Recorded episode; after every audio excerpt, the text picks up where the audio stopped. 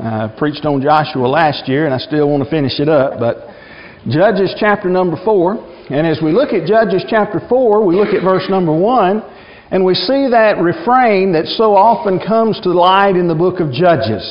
There the Bible simply says, And the people of Israel again did what was evil in the sight of the Lord after Ehud died. The children of Israel, the people of Israel, did what was evil. Now, again, we know from our study so far, and we know from our past study and in our own personal life, that the children of Israel over and over and over did what was wrong in the sight of the Lord, and that's the reason God needed to raise up the judges.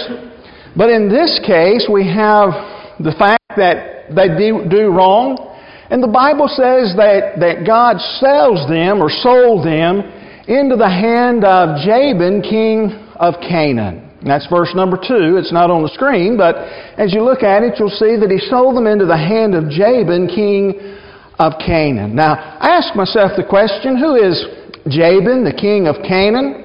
And you may remember from our study of the book of Joshua, back in chapter number 11, we encountered a king by the name of Jabin back there. The Bible says that about that king, that they were at Hazor, and that Hazor itself was taken by the children of Israel. And according to verse number 10 of Joshua chapter number 11, the Bible informs us that the children of Israel put to death the king of Hazor, Jabin, the king of Hazor. If you read in chapter number 4, verse number 2, you're going to find the Bible says that God sold them into the hand of Jabin, king of Canaan, and he specifies the fact that he too is at Hazor. Now, from Joshua chapter number 11 until the time that we're looking at here in Judges chapter number 4, uh, we would have a very old man if he had lived, but we know that that king back there had already been put to death. And yet we have a Jabin there and a Jabin here. And that leads a lot of people to say, okay, there's a contradiction in the Bible. We have a Jabin that's put to death, and now later on we have him reigning again, so there must be some kind of contradiction there. Well, the answer to that is very simple. You know, sometimes folks don't want to look at the obvious. Suppose you were to read about Caesar, and later on you were to read about Caesar again, but there's a long period of time. We understand that the name Caesar was given to a lot of different rulers. The same is true when it comes to Herod. There, were more, there was more than one King Herod. There's Herod the Great and Herod Philip and so forth. And that also separated by some time, we know that they were different people. You go back and you read about Pharaoh in the Old Testament, Pharaoh in history, and there were a lot of different Pharaohs.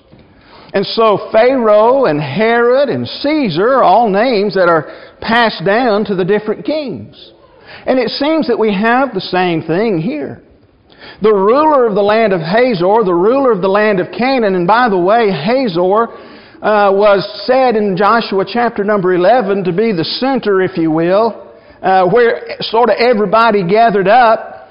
No wonder where he's here called the king of Canaan.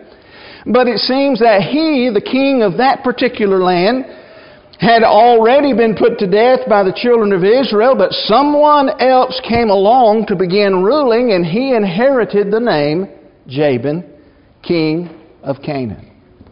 And so when we look at it, there is no contradiction to be found there, and we could talk about him and study more about him. But I want you to understand tonight that King Jabin is not the focus of this story. The Bible says that God sold the children of Israel into the hand of King Jabin, but he's not the focus here. There's another guy who comes clearly into focus that we need to look at and think about just a little bit. And I'll go ahead and tell you here, we'll talk about him more next week, okay? But we find that the commander of Jabin's army was Sisera. Sisera is one of the main characters in this particular story. If we look back at Jabin, his name is mentioned six times in the Bible.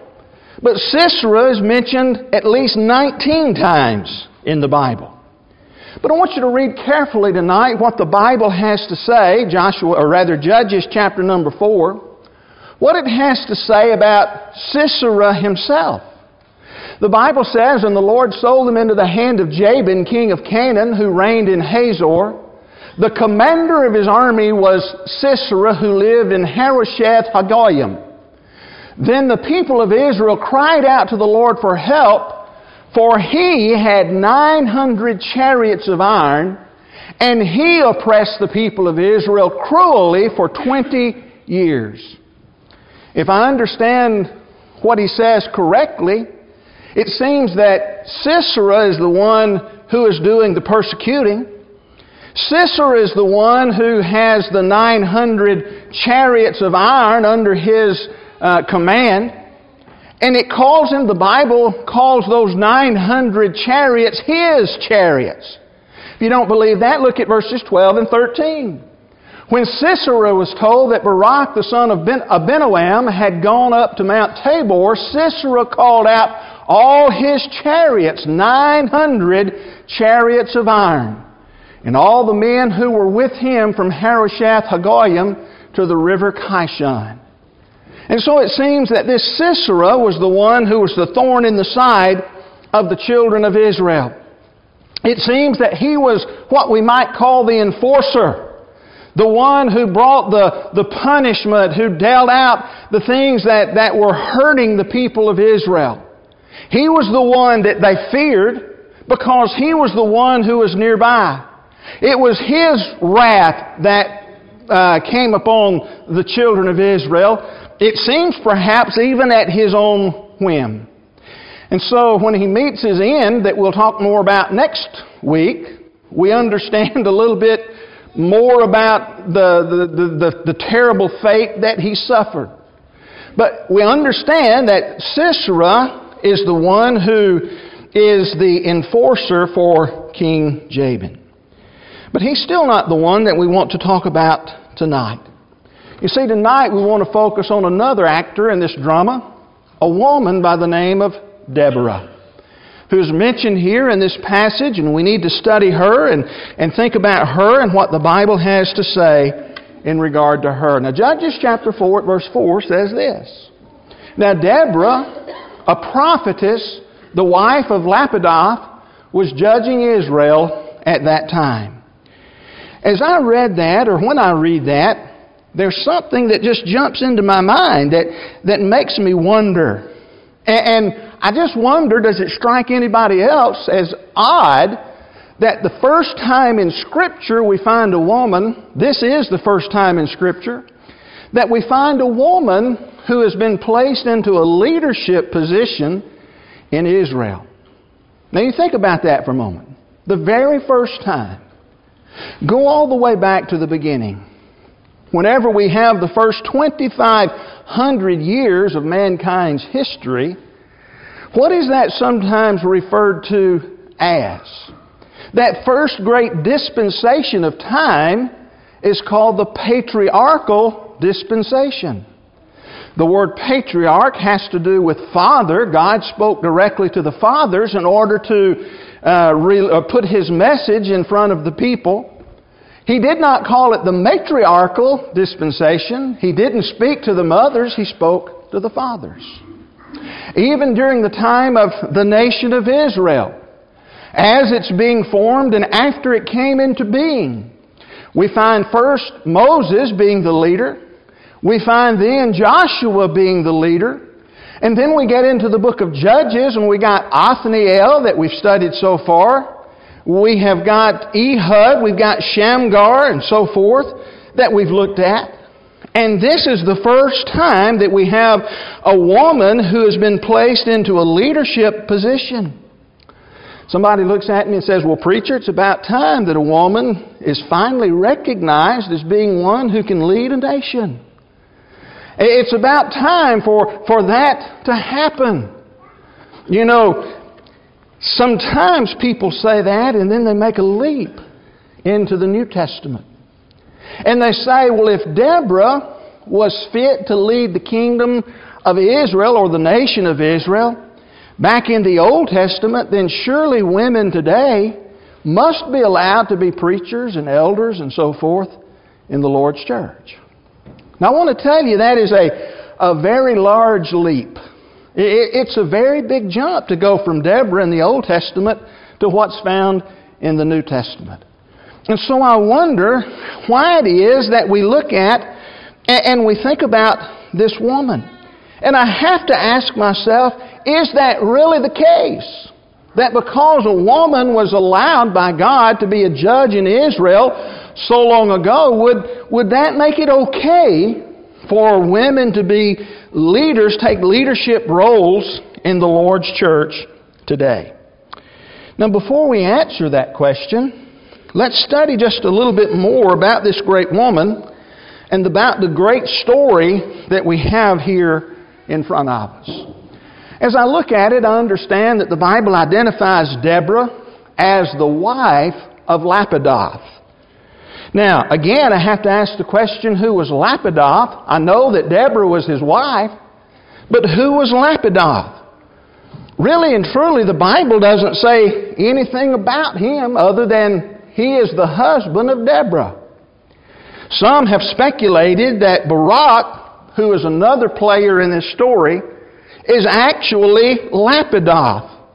And there are Jewish scholars who write about that, but they write about it based on some flimsy evidence, and really and truly, eh, there is not a lot of evidence that could be brought forth that Lapidoth and Barak were the same people. And so we're left to conclude that in this chapter, rather than making a jump, calling him one thing in one place and another thing in another place, we have two separate men. Another observation that I would like to make is the fact that Deborah and Lapidoth were married, but the Bible says nothing about her and Lapidoth having any children. Now we're going to come back again to that topic in just a little while. There are no specifics that are mentioned, though there are some possibilities, and we'll discuss that more in just a moment. You may have noticed that the title of our lesson tonight is A Mother in Israel, but we'll talk about that more in detail shortly. Not only do we find that she is the wife of Lapidoth, but the Bible says that she is a prophetess. A prophetess, the Bible says. Do you realize that there are only three women in the Old Testament who are called prophetesses? Now try to pronounce that. Say that fast three times. Prophetesses. Only three. Miriam, the sister of Moses and Aaron, Genesis chapter 15 verse 20. Deborah, here in this passage, and in 2 Kings 22 verse 14 and its parallel in 2 Chronicles 34 verse 22, we have a woman by the name of Huldah who is called a prophetess in the Old Testament. When you turn to the pages of the New Testament and you go to the book of Luke chapter 2 at verse 36, we read about a prophetess who had spent her time at the temple from the time that she had been married to the time that she was uh, uh, became a widow, she lived with her husband from that time forward until the time that she was, what, 84 years old? She was now staying constantly at the temple. Her name was Anna. And she had a, had a response to the Lord when He came as a little bitty baby. And uh, she spoke about Him there. Not only that, but in the book of Joel, back to the Old Testament, chapter 2 at verse 28, Joel wrote and said, it shall come to pass afterward that I will pour out my Spirit upon all flesh. Your sons and your daughters shall prophesy. Your old men shall dream dreams. Your young men shall see visions. And when we go to the book of Acts, chapter 2, verses 17 and 18, we read how that that was fulfilled in the New Testament on the day of Pentecost and in the early church. Because in the book of Acts, chapter 21, at verse number 9, we read about Philip who had some unmarried daughters who the Bible said prophesied. And in the book of 1 Corinthians, chapter 11, at verse number 5, The Bible says, Paul writes, but every wife who prays or prophesies with her head uncovered dishonors her head, since it's the same as if her head were shaven. Now, what is a prophet or a prophetess? A prophet being a man, a prophetess being a woman, of course. What is one who is a prophet or a prophetess? Well, simply put, they are people who receive a divine revelation from God. A divine revelation from God of some sort. It may be that they foretell something. To foretell something means that they tell the future, if you will. They tell what's going to happen, even though eh, it, it may be years or centuries in the future. They tell exactly what's going to happen.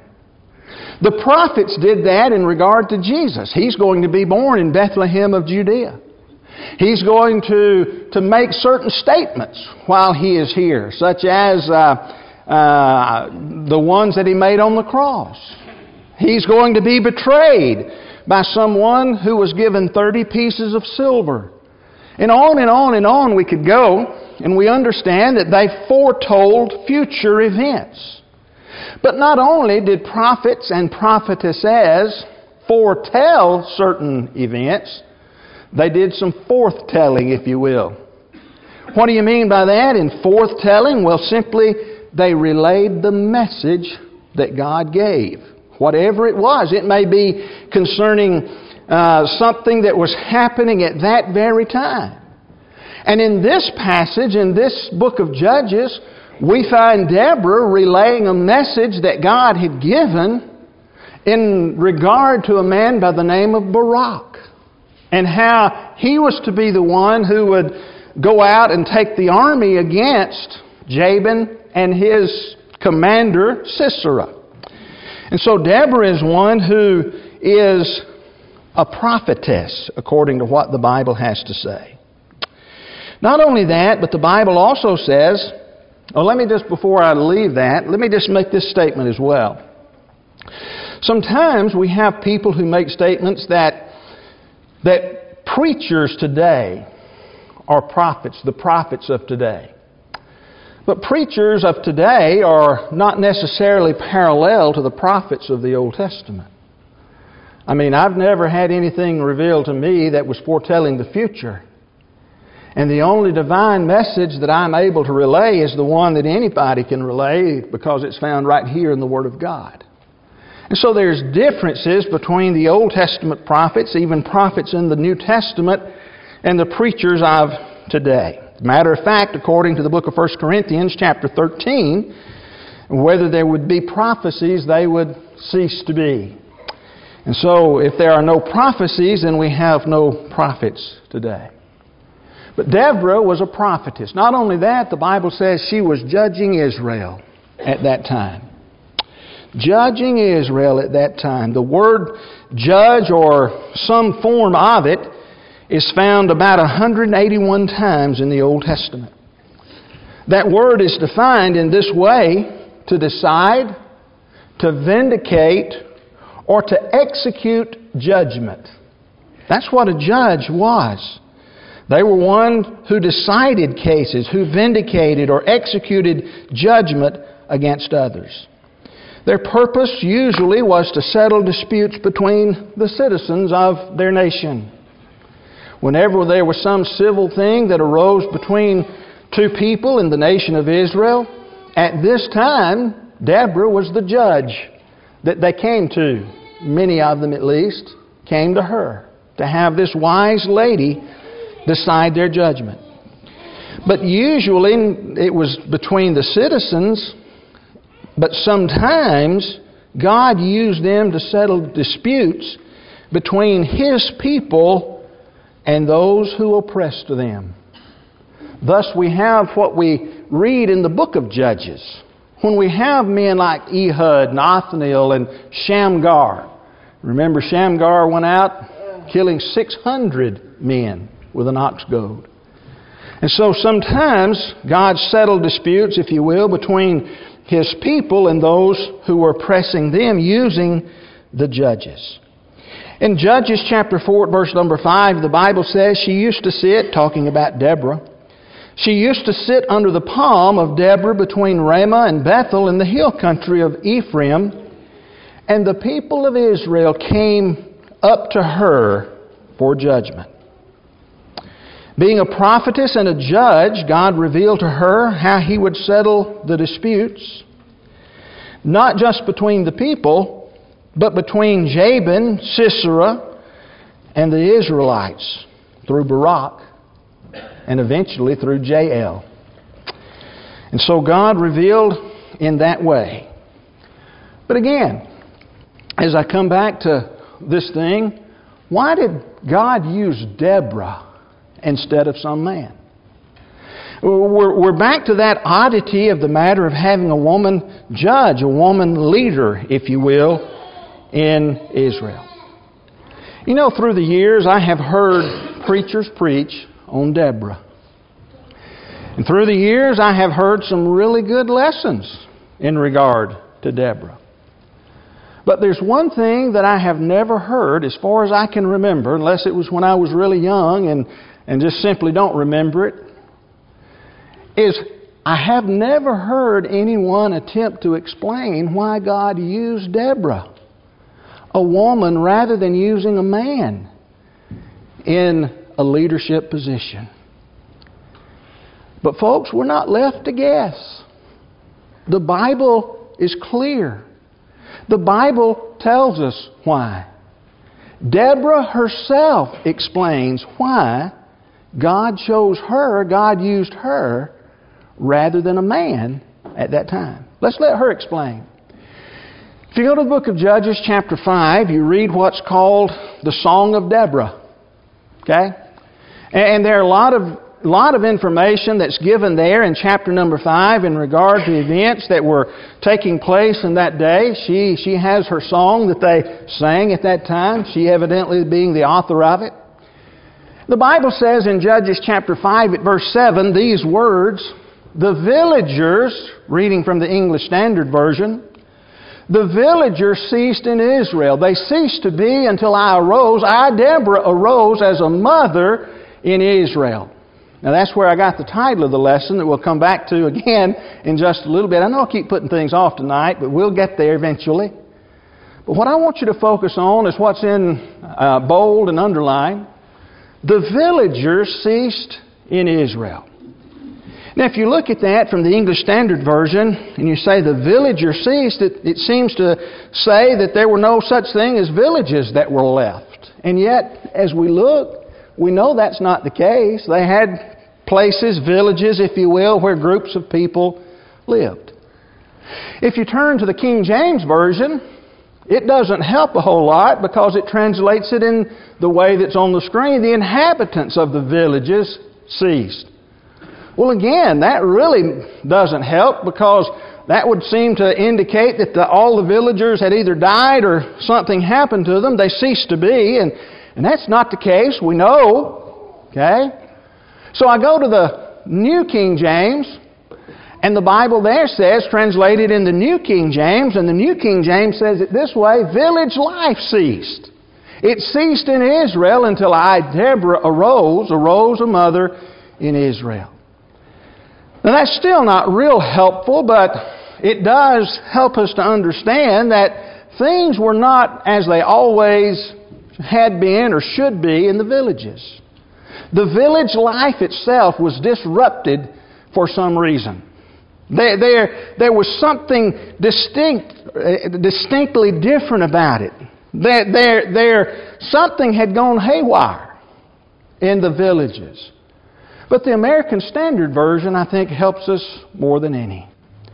The rulers ceased in Israel.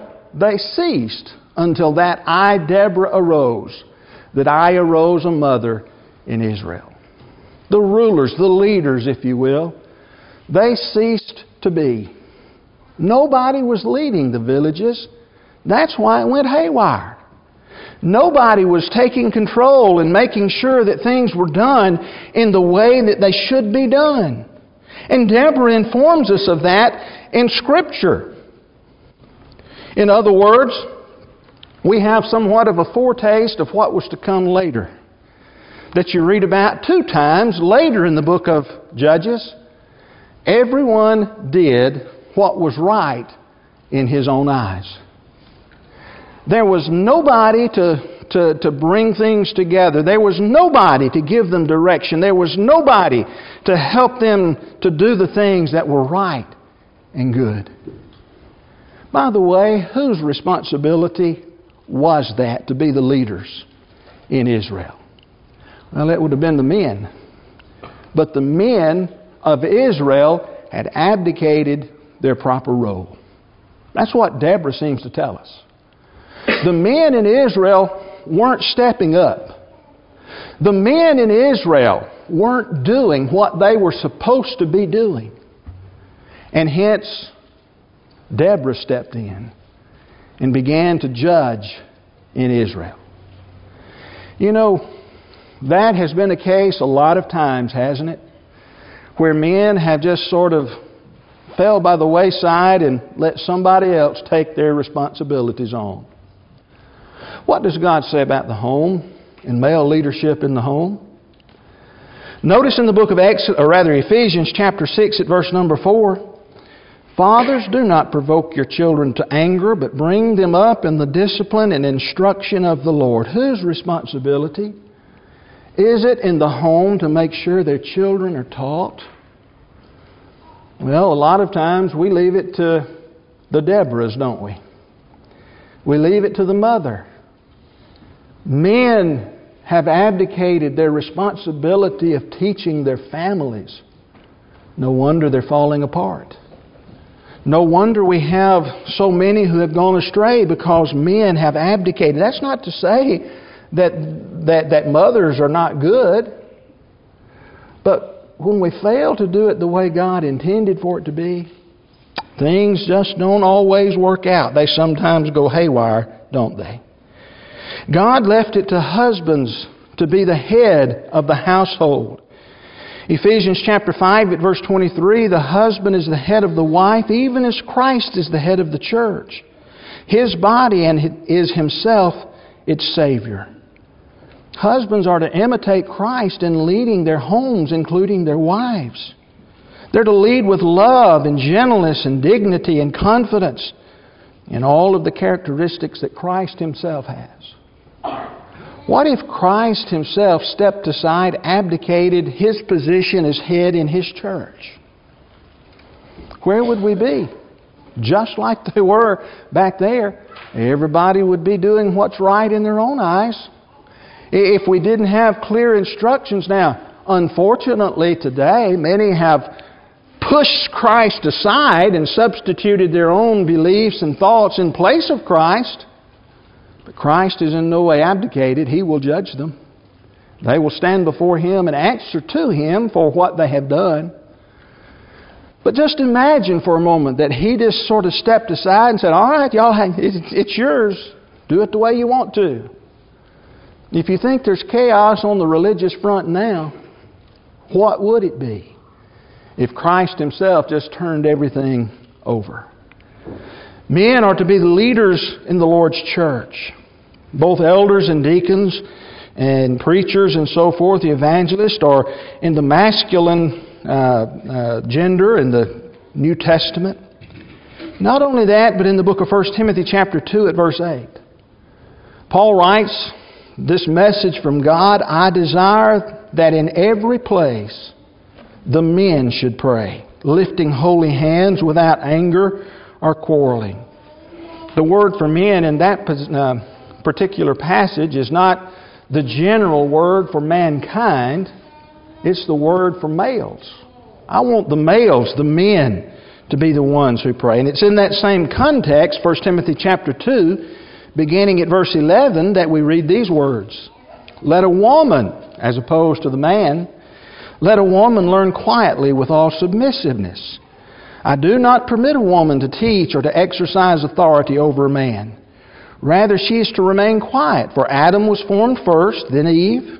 And Adam was not deceived, but the woman was deceived and became a transgressor. Yet she will be saved through childbearing if they continue to in faith and love and holiness with self-control. You see, God has laid out the plan. He wants mankind, man, uh, among the human population, he wants the male to stand up, to take the leadership role. Not to be a dictator, not to be hard headed, not to be the one who is served, but to be the servant. God wants men to be the leaders. That stopped happening in the days of Deborah. The rulers in the villages, the rulers among the people, they ceased to be. They quit taking the responsibility that God had given them. And hence, Deborah had to step up to the plate. Deborah had to become that mother in Israel. And that brings us to that particular thing. Deborah arose as a mother in Israel. Two things that we could say about that at least. Number one, even though she was in the role of a mother, even though she had children at home, even though she had, she had been one who, who had borne those children of her own body, she now has stepped up when other leaders, when other men won't do it. And, that's why I said, you know, we're not told for sure that she's a mother. It could be that that's what he's having reference to, or it could be she didn't have any children of her own, but she took on the nation as her children. And like a wise mother, she was advising them and helping them to settle disputes. And when the people would come to her, it was like going to your mother. And she was helping them understand what was good and what was right. She was judging between them. But what about from the standpoint of her being a mother in Israel? What about the fact not only was she a judge, but she was a prophetess? And we had to ask that question earlier. You know, is it okay because she took this position that she would be one who, or, or, that people in the New Testament could also do that if men just wouldn't step up, or, or there were no men to, uh, who were willing to do it? Let me just remind us of a couple of things that's found back in the Old Testament, especially about these two other women who were prophetesses. Notice what the Bible says in regard to Miriam the prophetess in Exodus chapter 20 or 15 at verse 20. Then Miriam the prophetess, the sister of Aaron, took a tambourine in her hand. Now watch this next part. And all the women followed after her with tambourines and dancing. Who was Miriam prophesying to? Seems from this passage she was dealing with other women, even in the Old Testament. But again, in the book of 2 Kings, chapter 22, at verse 14, so Hilkiah the priest and Ahikam and Achbor and Shaphan and Asaiah went to Huldah the uh, prophetess, the wife of Shallum, the son of Tikvah, son of Harhas, keeper of the wardrobe. Now she lived in Jerusalem in the second quarter, and they talked with her. Here's some men who are leaders who go to her and talk to her. Doesn't seem like she's a Jeremiah who's out in the public square preaching, or, or some of these other guys. But they go to her, sit down in the privacy of her own home, and they ask her a question that had been revealed by God to her. And so, again, you know, it's a great big leap to say, well, just because Deborah was a judge and a prophetess, we can, we can allow those kinds of things in the, in the New Testament. But let's keep on going.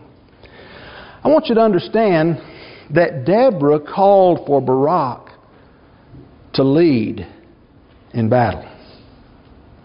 Now, you think about what's happening here. You go back to the book of Judges, chapter 4, beginning at verse 6 and going through verse 9. She sent and summoned Barak the son of Abinoam from Kedesh Naphtali and said to him, Watch this.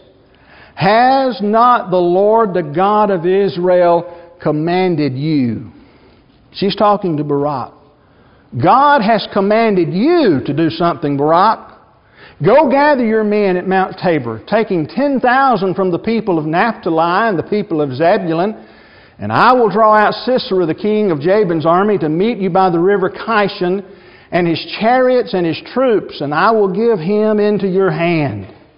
You see, God had given the responsibility to Barak. God had given the responsibility to be the leader to this man.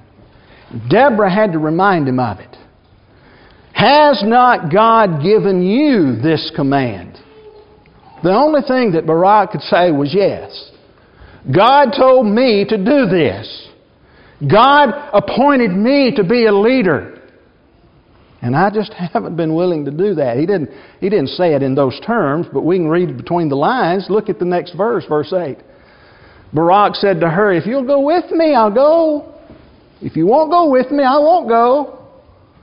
And she said, I'll surely go with you. Nevertheless, watch this the road which you're going on. The road on which you are going will not lead to your glory. For the Lord will sell Sisera into the hand of a woman. Then Deborah arose and went with Barak to Kedesh. The road that Barak was on was what? The one of disobedience of God. The one of not taking the leadership role that God had given him to take. If you'll go with me, I'll go, Miss Deborah. Well, I'll go because God has commanded it. You know, it almost appears that Deborah had a bigger backbone than Barak. It almost appears that she was more faithful to God than this man. If you will go, I'll go. I won't go if you don't go, but if you'll go, I'll go. The road that you're on won't lead to your glory. God will deliver the hand. Because you refuse to take the responsibility that God has assigned to you, God is going to deliver this cruel enforcer for 20 years into the hand of a woman. It wouldn't be Deborah's hand, by the way. Deborah's not the one that's going to extinguish the life of Sisera. We haven't read about that. He meets a very terrible end. But it would be Jael. And we'll talk about her next week. But she had to, she had to press him. She had to push him to stand up and be the leader that God wanted him to be. Isn't it wonderful that we have good and godly women who will press us men to do what we need to do sometimes? Sometimes we need some prodding, don't we? We're like Barak. And I'm so thankful in congregations of God's people for those good and godly women who will stand up and push the leaders to be the leaders that God wants them to be. Barak said if this woman would stand by his side, then he'd do what he was supposed to do. And Deborah made it clear that God was not pleased with what Barak was doing.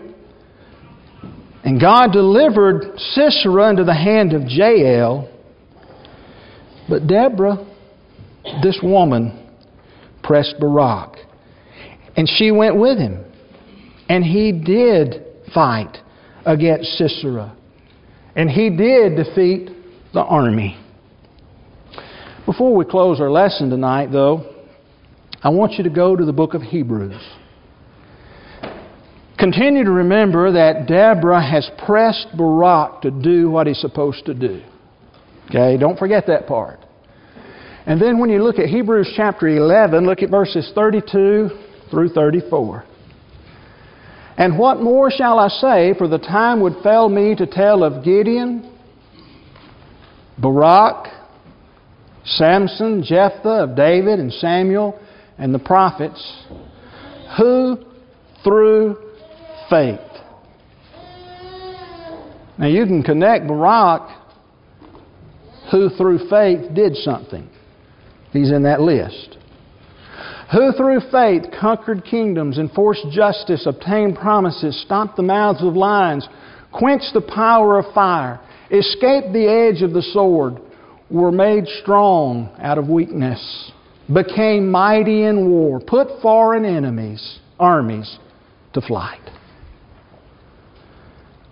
Well, we know that along with Gideon and Samson and so forth, Barak was able to do that. And he's said to have done it through faith. But he wasn't really willing to do it at first. But you know what? Barak is no different than Moses.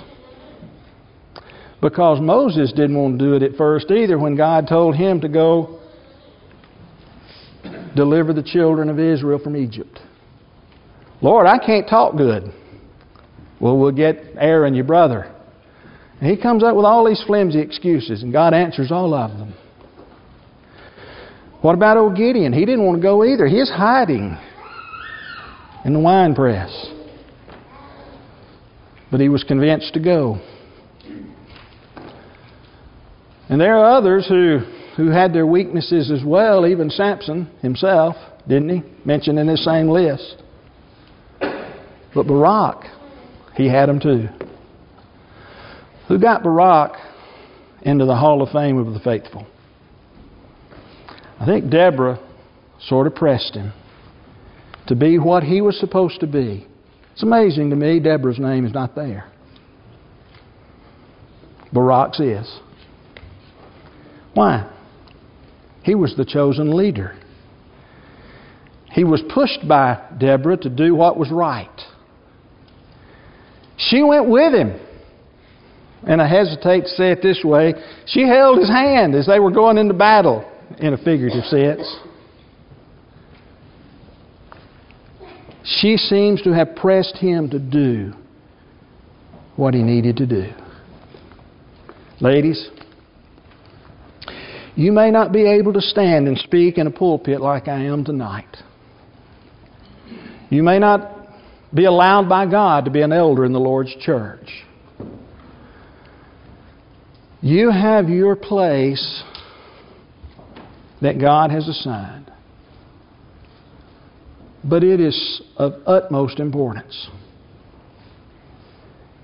If I ever preach something from the Word of God that you can't find there, I hope everybody will, but I hope there's some sweet sister that'll help point it out. Preacher, you said that wrong. You need to, you need to change that. We'll sit down, we'll study the Word of God. If I made a mistake, you know, we'll, we'll fix that. Deborah, she stood up when it seems nobody else would. What a significant event.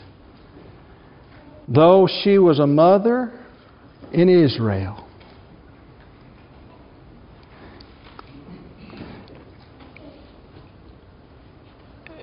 she pressed others to do what was right. Isn't that what mothers do? Do what's right. Well, we'll talk more about this particular story next time. We're completely out of time tonight. But we need more Deborahs in our world, more who will push us and prod us and get us to go forward, always doing what God wants us to do. Maybe tonight that you're here and you're not a Christian. Maybe there needs to be a Deborah in your life to press you and push you forward to do what's right in the sight of God. Maybe your life's not right with God, and you need a Deborah to stand up and to say, You need to get your life right.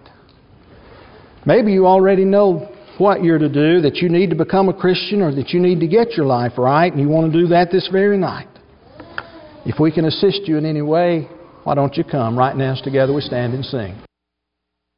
Tenderly, Jesus is calling, calling for you and for me. See on the portals, He's waiting and watching, watching for you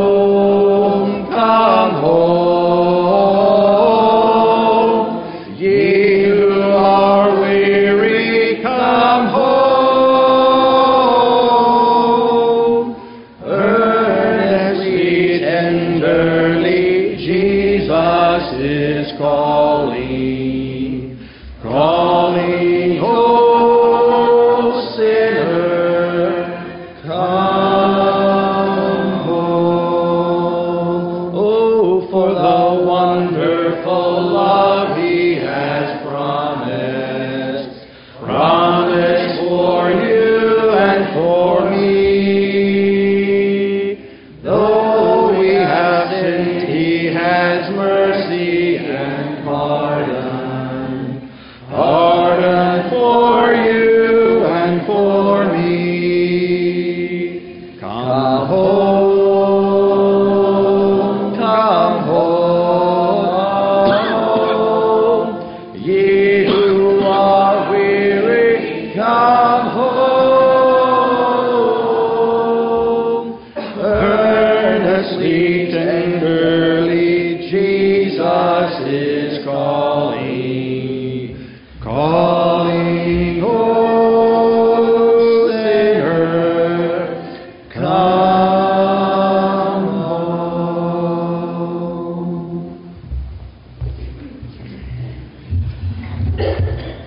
One announcement toward the end so it will be fresh on your minds, and that's the teachers, sixth grade on down. Sixth grade on down, after the dismissal prayer in just a few moments, please meet downstairs in the O Fellowship Hall. And if you want to be a teacher, you're also invited to that as well. If you're present this evening and you have not had the opportunity to complete your worship and give of your means, you may dismiss uh, yourself at this time through the back door there to my right, your left. Go down the hall and you'll be waited on and served at this point in time. Thank you so much for your presence here this evening. We appreciate your being here. Remember Wednesday night 6:30 for our midweek Bible study. Please make your plans to be present for that.